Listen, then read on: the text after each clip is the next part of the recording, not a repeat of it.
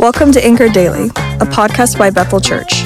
We're in a series called 1% Life, and together we're learning what it means to dedicate 1% of our lives to growing relationships with God, the church, and the world. Over the next few weeks, we'll learn about committing to community, choosing church, sharing the gospel, and more. Let's dive in. Hello, everyone. This is Erin White, the Global Outreach Associate Director here at Bethel. Today we will be continuing in Acts 11, looking at verses 27 to 30. Let's read these verses together. In those days, some prophets came down from Jerusalem to Antioch. One of them, named Agabus, stood up and predicted by the Spirit that there would be a severe famine throughout the Roman world. This took place during the reign of Claudius. Each of the disciples, according to his ability, determined to send relief to the brothers and sisters who lived in Judea. They did this, sending it to the elders by means of Barnabas and Saul. We start out by seeing that prophets were coming from Jerusalem to Antioch. This was due to the fact that Jewish Christians were being persecuted in Jerusalem, and many of them were moving to Antioch. Prophets, in particular, were being abused and killed.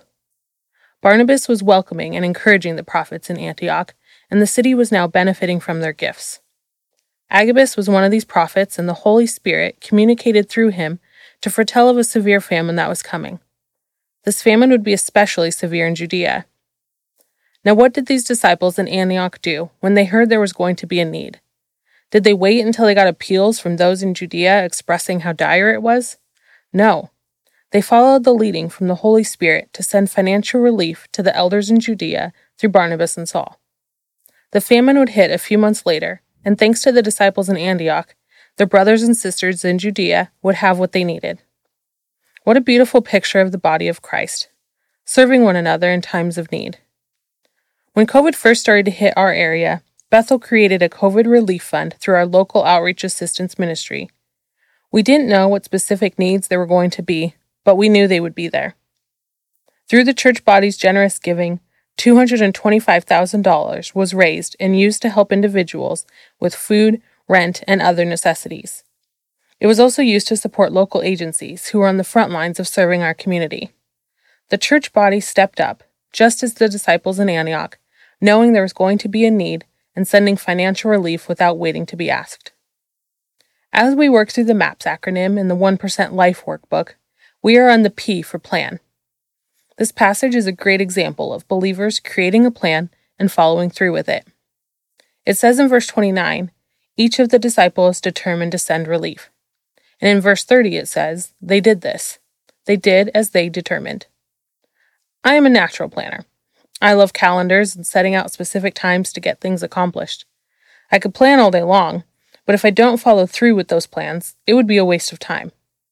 When it comes to making plans of how we will serve, we need to be sure our plans are actionable and achievable. As you have considered the needs locally and globally, then assess the gifts, talents, and strengths God has given you. Now follow the leading of the Holy Spirit in planning how you will be on mission to serve God and others. Many of you have probably heard of SMART goals before. If not, it stands for specific, measurable, attainable, realistic, and time bound. The chart in the 1% workbook will help you set out a plan.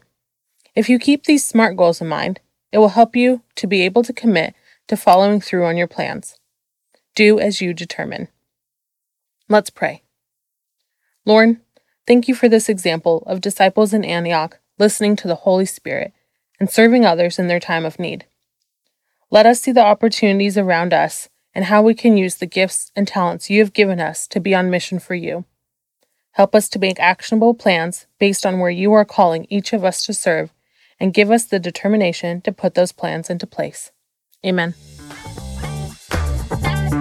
Thanks for joining us today as we discover what it means to live a 1% life. If you haven't already, head to bethel.ch to find more resources like our 1% reading plan, Sunday sermons, our 1% life study, and more. You can also connect with us digitally. Find us on Facebook and Instagram at Bethel Church Wall. We hope you have a blessed rest of your week. See you next time.